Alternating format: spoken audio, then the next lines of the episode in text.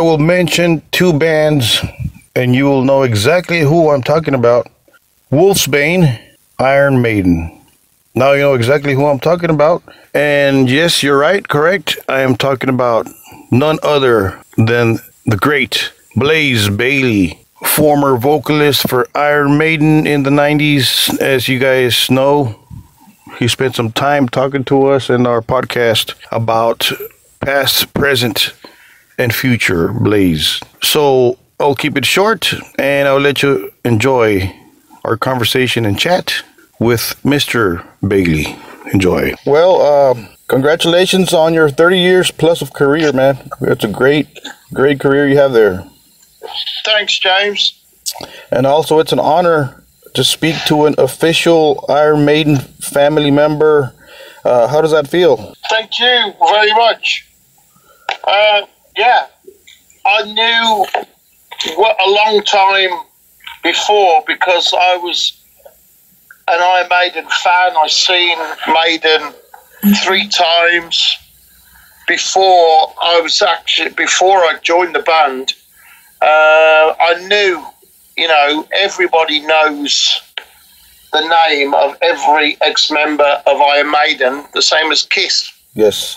So uh, I knew that if anything ever happened, people would still know who I was. I'd always be an ex-member of Iron Maiden, and I think it's difficult for other people don't maybe realise the importance, and especially some of the guys in the band don't realise the importance of Iron Maiden to fans. You know, but as a fan before, I knew what that would be like. So it's um, a great honour, really. It's a privilege for me. It's something that's so important in heavy metal and really in popular music, Iron Maiden, to have been a part of that and written songs with those guys. It's um, something really, really important, and nobody can take that away. You know, it's uh, something that's that's really good, and I'm very, very lucky that in my life, from where I come from, you know, I'm dyslexic. I come from an ordinary single parent family and I have no qualifications or anything. And just by, you know, with a dream and some hard work and a bit of luck here and there, then I got the number one job in the world in my field. So I'm very, very lucky to have had that experience, you know. So uh, it was a great thing. It's 25 years ago that I joined Iron Maiden, and you know, people talk to me as if it was yesterday. And the albums that I did and the music that we did, people like it just as much now as they did at the time. So I'm very lucky, really. It's been um, it's been an important part of my life. I think the most important part for me personally is working with Steve Harris, writing songs with Steve Harris and Janick Gers and Dave Murray. That is something that has been a huge influence, and everything I've done since then, all my solo albums are all very much influenced by that time in Iron Maiden. Awesome, awesome part of your career right there. Awesome, for sure. We'll come back to Iron Maiden. I got a couple of those questions a little bit later. Uh, great work on your latest release, uh, Live in Czech. Uh, Chris Appleton, I must say, is a beast, and uh, the song selection song selection is just awesome.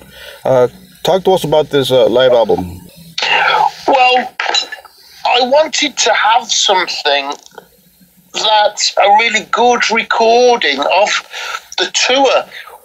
The album comes out at the beginning of the tour, maybe studio album comes out, and then I wanted at the end of each tour to have a really great live recording. So if you were at any of the shows on the tour, you would go, "Oh, yeah, I remember this part of the show," and like that. So I I wanted to do this, uh, you know, a few years ago, and and the manager I have now is just absolutely great and really supports my artistic vision.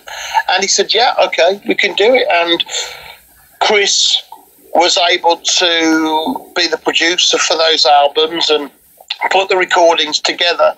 And I wanted to bring the side of what I do is um, from the point of view that there's a very small show. Some some shows are about hundred people, and some shows are about a thousand people.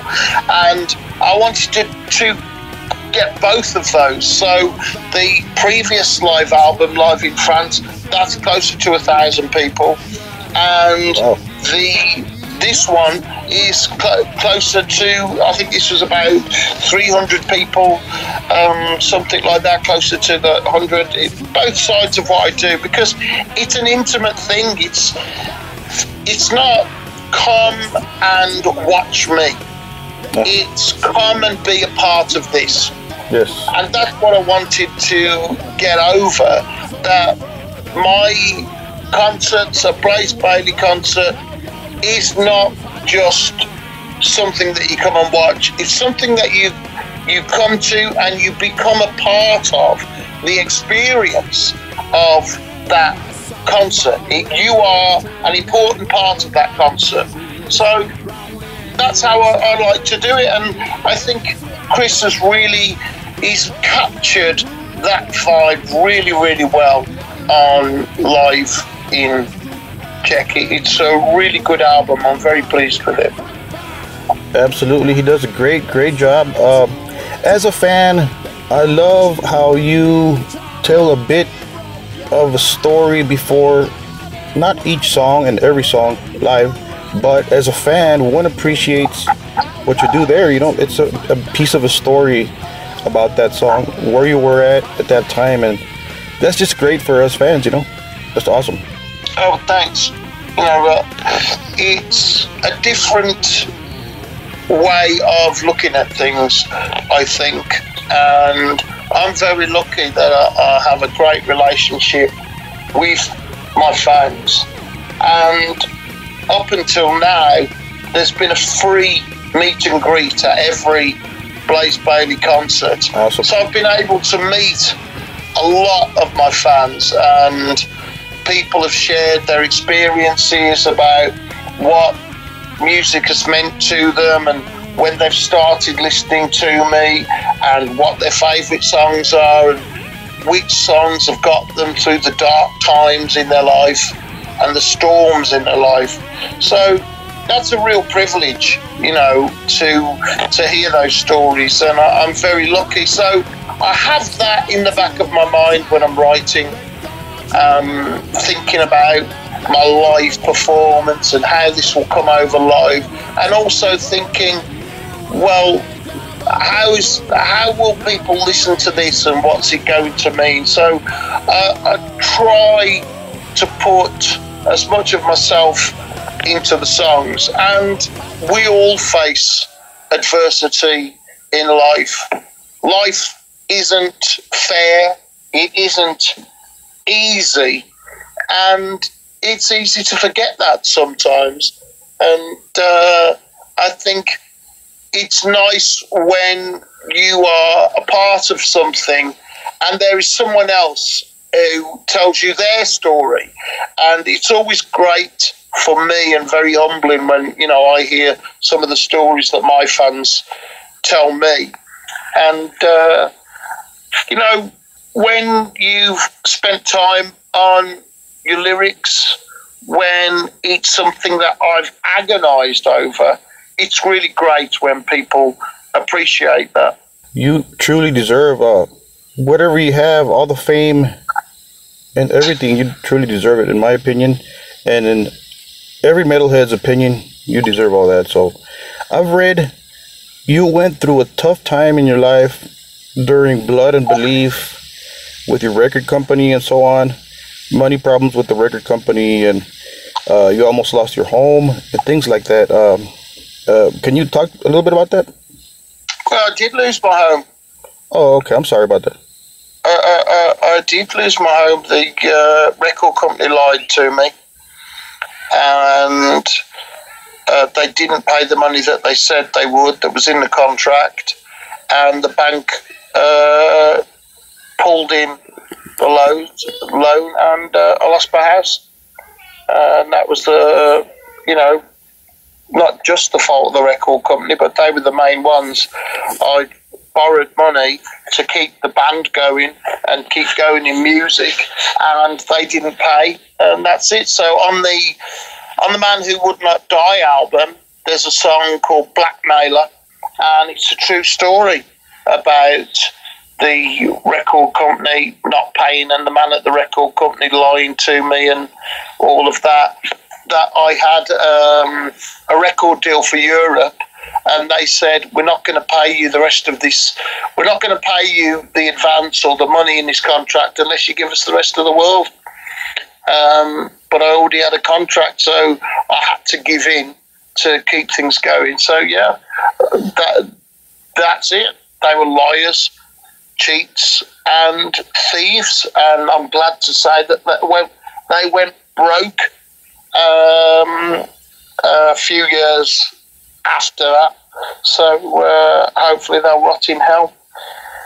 Yeah, that was uh, a dark time in my life and I've had mental problems and suffered with depression for many, many years. And Blood and Belief album was a, a very difficult time for me. So some of the songs um, there tell the story of where I was in my mental health and in my life. So there's uh, a lot of deep and personal lyrics on there. And I think, you know, in many ways, we got the emotion and the music and the lyric and the melody to come together.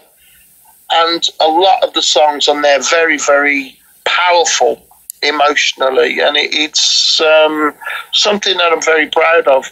The Blood and Belief album, and if you like the Blood and Belief album and Silicon Messiah and the Man Who Would Not Die, that's kind of where I am with my new studio album that I'm working on right now. It's a collection of songs with a theme, just like Blood and Belief has a, a strong theme to it, but they're different songs about different subjects. That's just awesome. Um, we can't wait to hear that. Speaking of the depression deal, uh, of course, we're glad you came out of it. And uh, what words, any advice you can give to people going through through depression?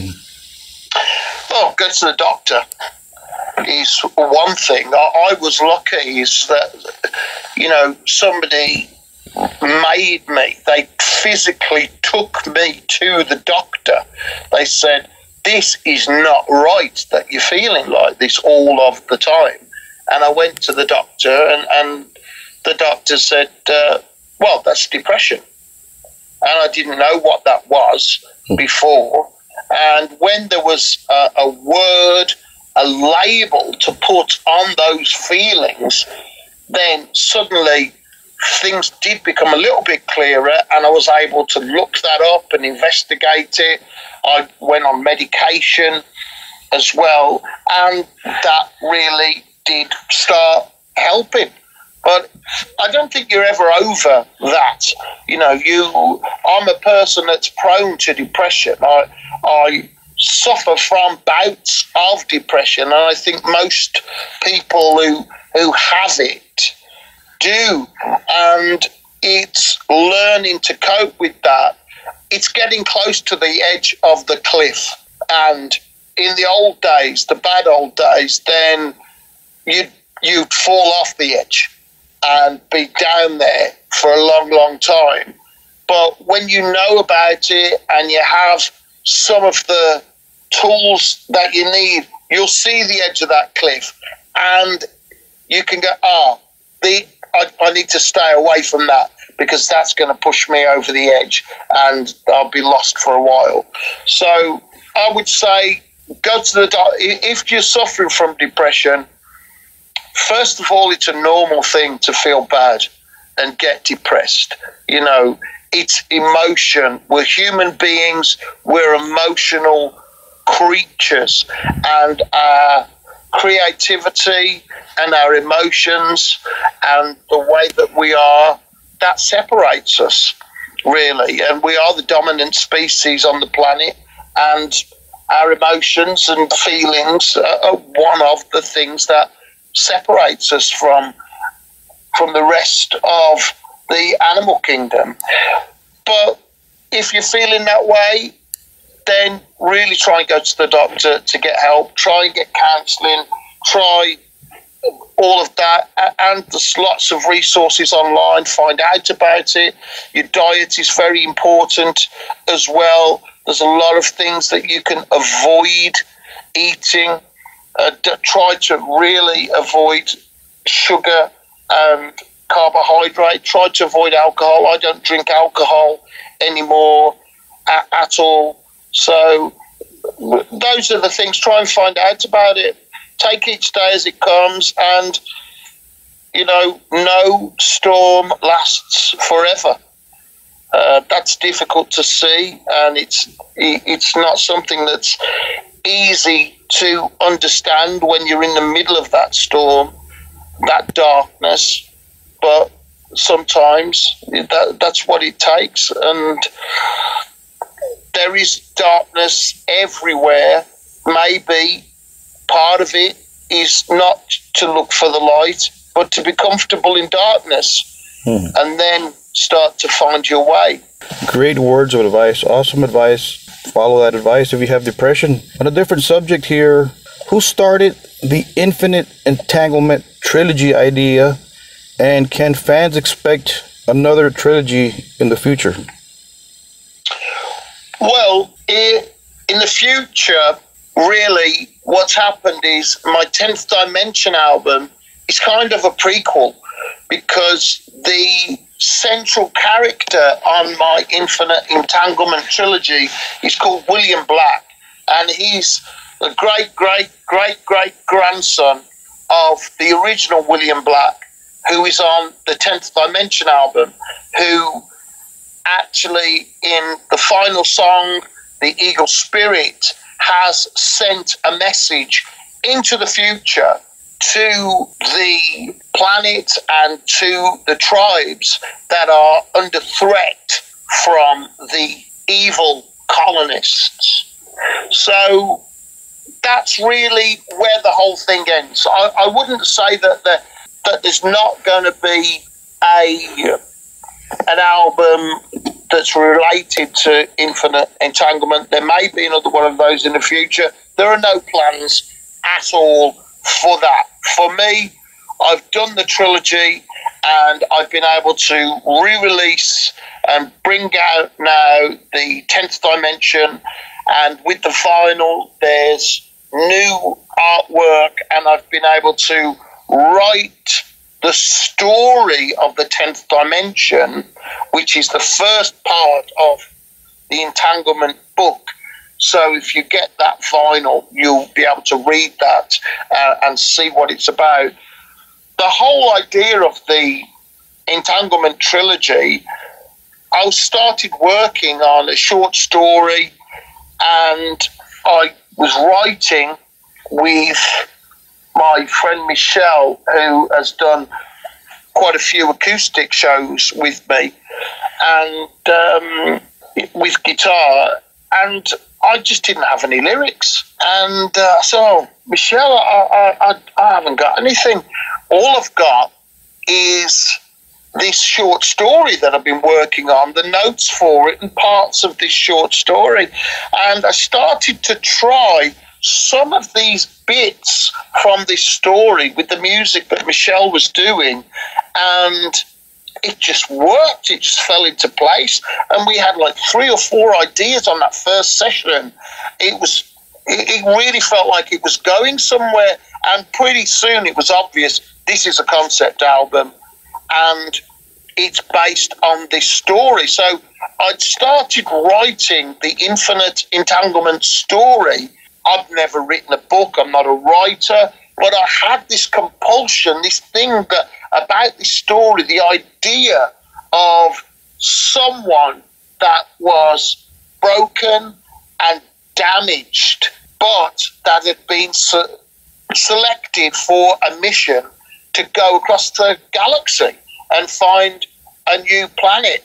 And that it was, in fact, a mission that he did not know the real reason was to eliminate the indigenous people on that planet.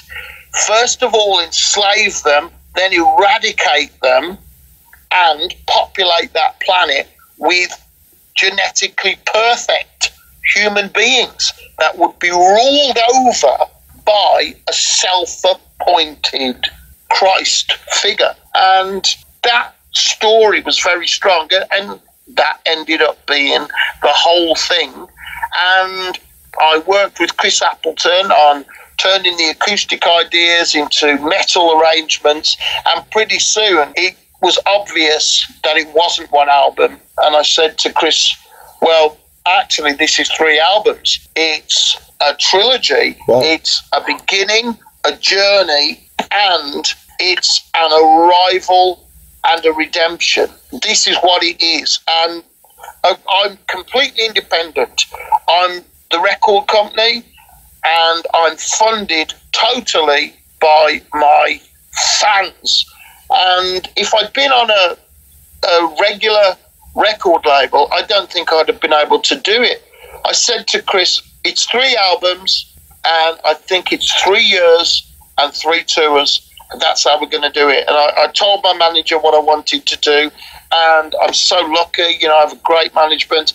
They supported me and I was able to do that and bring out the trilogy, one album per year, this huge story about this man who does not know if he is human, a man who wakes up in what he thought was a spacesuit, but is actually a machine body, and he has to decide what is it to be human?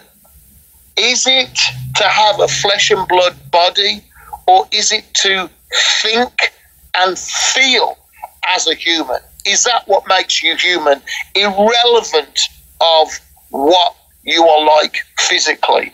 And that's a question that's at the center of the infinite entanglement trilogy. So uh, that, that's how it went, really. uh, And it's my greatest achievement in music, in my career, is those three albums, that story, and telling that. And I've been so lucky with the incredible people that I've been able to work with, all the guys from the Ionia band that lent their voices to the choir, all the guys from Absolva that were part of it, the people that I wrote the songs with, Michelle, everybody. And of course, I've been so lucky to have the incredible support and encouragement of my fans through the whole thing.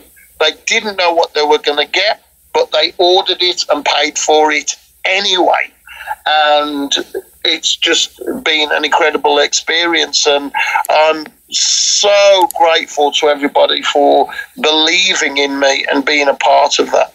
I believe this trilogy is should be taken a step further. This is just my opinion here. It's such a great story, a great trilogy. Have you thought about uh, making a movie out of it, maybe, or shooting it to somebody?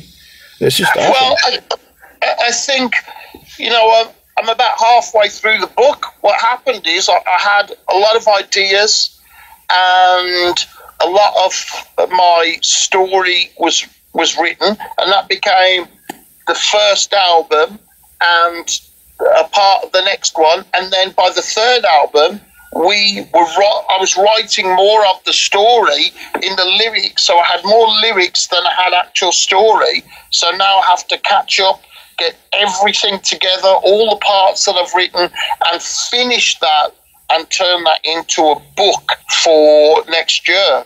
And um, maybe when that book is complete and you've got the the albums, the music, then maybe that that would be uh, time that I could talk to somebody. But really, if I could have the music in a movie, that would be great for me. That would be awesome. Uh, also, one more idea here. I'm sorry so for so many ideas. I think your personal story, your personal career should be a movie itself. You've been through a lot and a lot of great stuff, you know. And I think whoever's listening to this should, you know, check it out and you know, maybe do a Blaze movie, you know. Um, well, it's not important to be famous for me. Um, I wouldn't really be interested in having a movie about my life. Larry Patterson wrote a book called The End of the Day, and you can get that book uh, for Kindle. Um, it's digital only now, and that was about a certain era and part of my life. And he did a great job with that book. But I'm not really interested in having a movie about my life because I, I just don't feel it's important to be famous. Mm-hmm. It's important to do good work. And I, I suppose I'm happy that people know me for my work and they know me for my albums and for my singing and performances and for my music. But I, I just don't think I, I haven't done it to be famous. I did it because I wanted to be like Ronnie James Dio and be in a band, be a singer in a band and tour the world. And that was my dream. And I'm very, very lucky that I'm living my dream. You know, I, I'm able to write, record my own songs. I have incredible support from wonderful fans. And up until now, you know, I've been able to tour all over the world. So that's been great. But I think fame for its own sake is not a good thing. And I'm famous enough. I don't really want to be more famous. I like the kinds of gigs that I do. I'm not trying to get to play arenas or stadiums. I'm not interested in that. I did that with Iron Maiden. I like where I am and I like to get up close and personal with my fans. And there's a free meet and greet at every Blaze Bayley concert before COVID. And that's something very special and it's been very important to me. Fame is a lot of fun. It's a lot of fun to be famous. But if you think it's important, really, then you've got you've got problems because it's not important. Being famous does not make you a good person. It doesn't make you a better person. It doesn't make you it doesn't give you special powers. It, being famous is only fun. You know, it, it's only as good as a cold drink on a hot day. And it's good while it lasts, but it's no more important than that. And uh, I don't believe in, you know, fame for its own sake. I'm very lucky that I'm famous for my work and the things I've done. So I, I wouldn't really be interested in having a movie about my life unless I was doing the soundtrack to that movie There you go. and I could have my music. The music's the most important part, really, for me. That's all I'm interested in is doing music. That would be perfect. You're a great songwriter, so that would be just perfect. Uh, speaking of Iron Maiden, uh, for the fans that don't know, there's a couple that don't know yet how you got the gig and the story behind that. Uh, how did you get the Iron Maiden gig, and uh, how did that feel? Well, I started off in a band called Wolfsbane. Of course. Um, there was an ad in the paper heavy metal singer required. no experience necessary. Awesome. And that was me at the time. Wow. And I went along, and Jase Edwards and Jeff Hateley were at school together at the time, and they were trying to put a band together, you know. And uh, I went along. I sounded awful, but nobody else went to an audition there, so I managed to get the job by default. I was lucky, and they took me, and uh, and that was it really. That was Wolfsbane was the first band, and we started writing our first songs together, and uh, and all of that, and you know we were lucky, and we had a lot of support, and we got a bit better and a bit better. And one day there we were supporting Iron Maiden. And we were supporting Iron Maiden on 31 sold out shows across the UK. Fantastic experience. And years later, when Bruce left, I managed to get an audition with Iron Maiden. And a huge, huge surprise to me, they actually liked me and they offered me that job. I auditioned alongside, you know, I, I, did, a lot of people went for auditions. Thousands of singers from across the world sent tapes to Iron Maiden, and I was very, very lucky that they wanted a different voice. I think, you know, they'd had Bruce's voice for a long time, and I think they wanted a change, and they used that as a way to change. And my voice is so different to Bruce in so many ways. And they offered me that thing, that, that job. And it was an incredible, incredible experience to be able to write with people that had had such huge success with their songs and people that had written classic songs things that will live forever in heavy metal music and in popular music, these huge songs, then that was just a fantastic, wonderful experience. You know, Bruce Dickinson is a lovely person and he's encouraged me and supported me before Iron Maiden, during Iron Maiden, and after Iron Maiden. He, has been um, really good to me in that way, and he, he's a legendary vocalist. He's one of the most important singers in music, not just heavy metal, but in music, the things that he's done and the shape of his voice, the tone that he has. He's one of the most important singers in music, I think. So to be in that situation and be considered good enough to be a part of what I consider to be the top band in the world of heavy metal was an amazing, amazing experience. And there was fans that hated me that just could not accept somebody new. Their favourite singer had left their favourite band and they could not accept somebody new. But there were also a lot of fans who were, well, let's see what the new guy's about. And there were a lot of fans who really opened their hearts and gave me a chance and supported me. And some of those fans are still with me. I think it's okay not to like my voice and my style. That's okay. It's not for everyone. I'm, I'm not prepared to compromise what to do to to sound different and try to be liked. I have to do what I feel in my heart, and I was lucky with Iron Maiden that there were no restrictions at all on what you could write about or what you could do. Steve Harris said, "It doesn't matter who write the songs." They just have to be great songs. And uh, some of my songs were considered good enough, you know, to, to be on the album. So it's a great time in my life, uh, an honour, a privilege. I'm very, very lucky to have had that opportunity.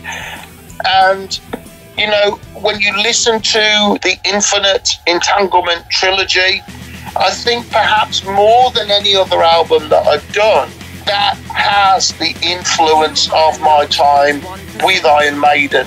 There are parts of entanglement where it's obvious that's where I've been. That's a huge part and a huge influence on my musical style and the way that I approach songwriting. So I think that's another great thing about my Infinite Entanglement trilogy. You know, it, it brings together a lot of the influences musically that I've had and um, and emotionally it tells the story well. I wouldn't have been able to do that or get anywhere near it, or the songs wouldn't have been anywhere near the quality that they are without that time in Iron Maiden and working closely with those guys. So, you know, their their influence is a big part of infinite entanglement. Absolutely, you can hear it in there, and the influence is there. So, uh, something you said uh, you're lucky to work with the band Maiden, of course. Something none of us will ever get to do is work with Steve Harris, the legendary mastermind behind Iron Maiden. Uh, walk us through the writing process and recording process uh, for the X Factor and Virtual Eleven, if it's possible. Uh, is, this guy is just well, a legend. There's nothing special about it. You know, it's the same for every band. I think people get together. They say, "I've got this bit of music. Have you got any lyrics that would go with that?" Or I've got these lyrics and this melody. What music could we have with that? It's just the same as anybody that writes a song, any band, exactly the same process, uh, uh, except that you're with people that have a vast amount of experience and are totally uncompromising in what they do and aren't trying to be pop music. They're not trying to be commercial in the way that, well, everybody has to get this and like it, like a pop song. It's, well, we have to feel really good about what we're doing and it has to come from the heart and when we get it right it's something very special so so that was it really i had a lot of ideas and everybody else did and we'd get together just the way that you know a lot of bands get together sometimes someone would bring a whole song with everything and go it goes like this this is my idea and sometimes people would say, "Well, I have this bit of a riff, and what do you think? Would it go with something?" So, so that's how it went. Really, in the studio, it was the same as well. You know, I've worked with top producers in music in some of the best studios in the world, and it's the same. You know, record this bit, record that melody. Okay, let's try it a different way, maybe a bit more breathy. Oh, you've gone a bit sharp, you've gone a bit flat. Oh, that sounds good. Well, you know, uh, that's it. Really, it's just trying to get the song recorded, trying to bring the emotion and the music and the lyric together. And when it works, it's a fantastic musical journey. So the difference really is just in the people. When you get those people together and that group of people, then you're going to get that particular sound. So that's what it was like. I learned a lot because, you know, the vast amount of experience of those guys, and well, you don't have to compromise musically, and there's nobody outside the band has any say at all in the music or the direction of the music or what happens. No one. And um, in Wolfsbane, we'd often get, you know, the record company or somebody poking their nose in and changing things and all of that. But in Maiden, that just didn't happen. They fought all these battles early on and were fiercely independent about uh, having the freedom artistically to do exactly what they wanted. And that just feels great to be a part of that and know that I can write whatever I want I can do whatever I want. There's no restrictions. It just has to be really good. So, so that's it. There's no magic to it. It's just working with those people, and I think Steve Harris is a musical genius. The ideas that he comes up with, the things that he comes up with, some of them are completely insane and don't make any sense. I agree. But they make sense and they're hypnotic and you can't live without them. So it, it's it was just an amazing experience, you know, and something I will I will always cherish. Have you ever been compared to Paul Di'Anno, one of their first vocalists, of course? Well, obviously, I'm really good looking, so um, much probably I'm, you know, from the Iron Maiden singers, I'm probably the best looking one of all. You know, Bruce is, you know, not bad looking. I'm probably the best one. So, really, people I've never compared me much to Paul. I'm so much better looking than Paul. You know, you. Paul is a wonderful guy. He's a great sense of humour. We've been on tour together many times, sharing the same band, and we, you know, we've done some some uh, great tours together, doing an Iron Maiden early show, him singing his years and me doing mine, and we've had a lot of fun together on the road. So he, he- he's a, a really cool guy with a great sense of humour, and we, we've had some great times together on tour.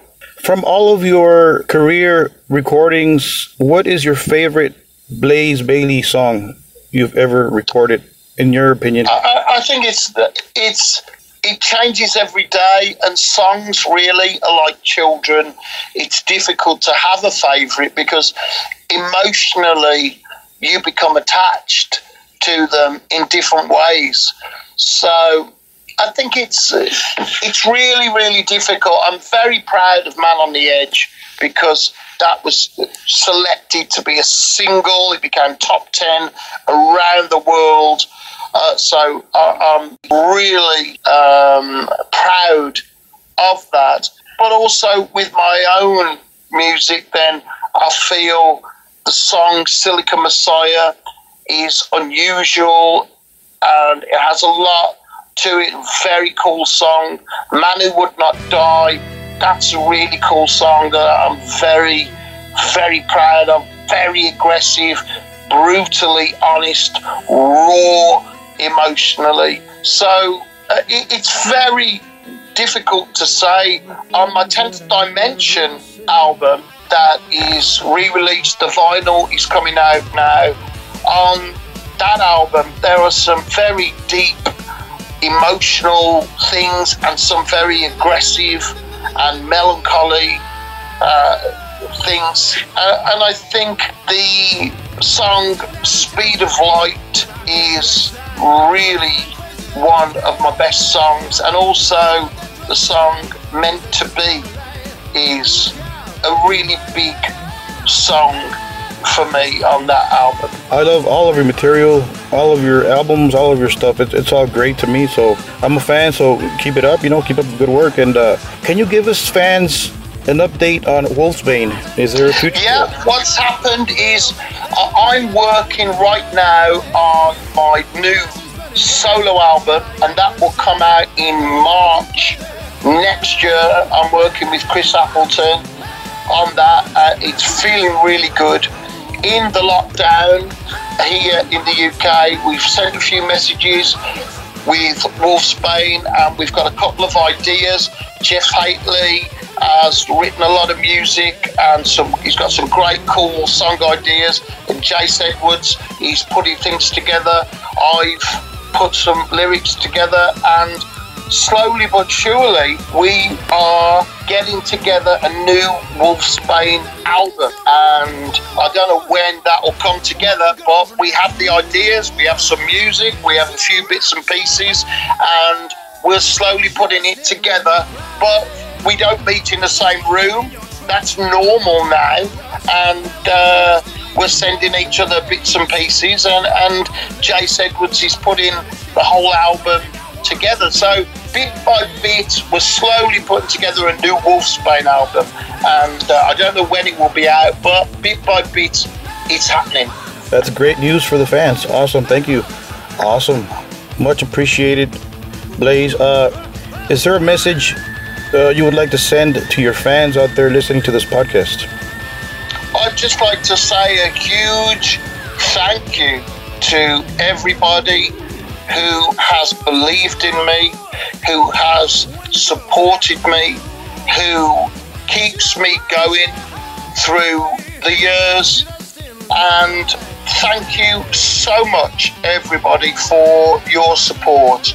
And I really hope that you will enjoy my new album next year and that that will become a part of your life as my other albums have. Thank you so much for your support. Thank you, Blaze. Thank you for your time. And uh, hopefully the pandemic ends soon and we'll see you on tour in the U.S. and around the world. Okay, James. Stay safe. Thanks. Good luck with your show. Awesome conversation with Mr. Bayley. We thank him truly from the bottom of our hearts, from everybody here at That Metal Interview podcast and our radio show, J Rocks MetalZone.com.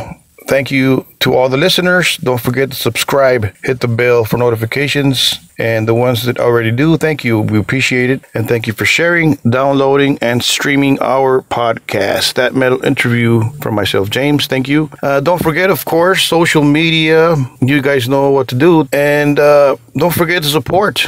Support Mr. Blaze Bayley, the great vocalist from England the former Iron Maiden vocalist, frontman Mr. Blaze Bayley, live from Czech, the latest release, a live album that he talked about on this interview. So thank you for spending time with us, Mr. Bayley, and rock on. And to everybody listening, don't forget to keep it metal.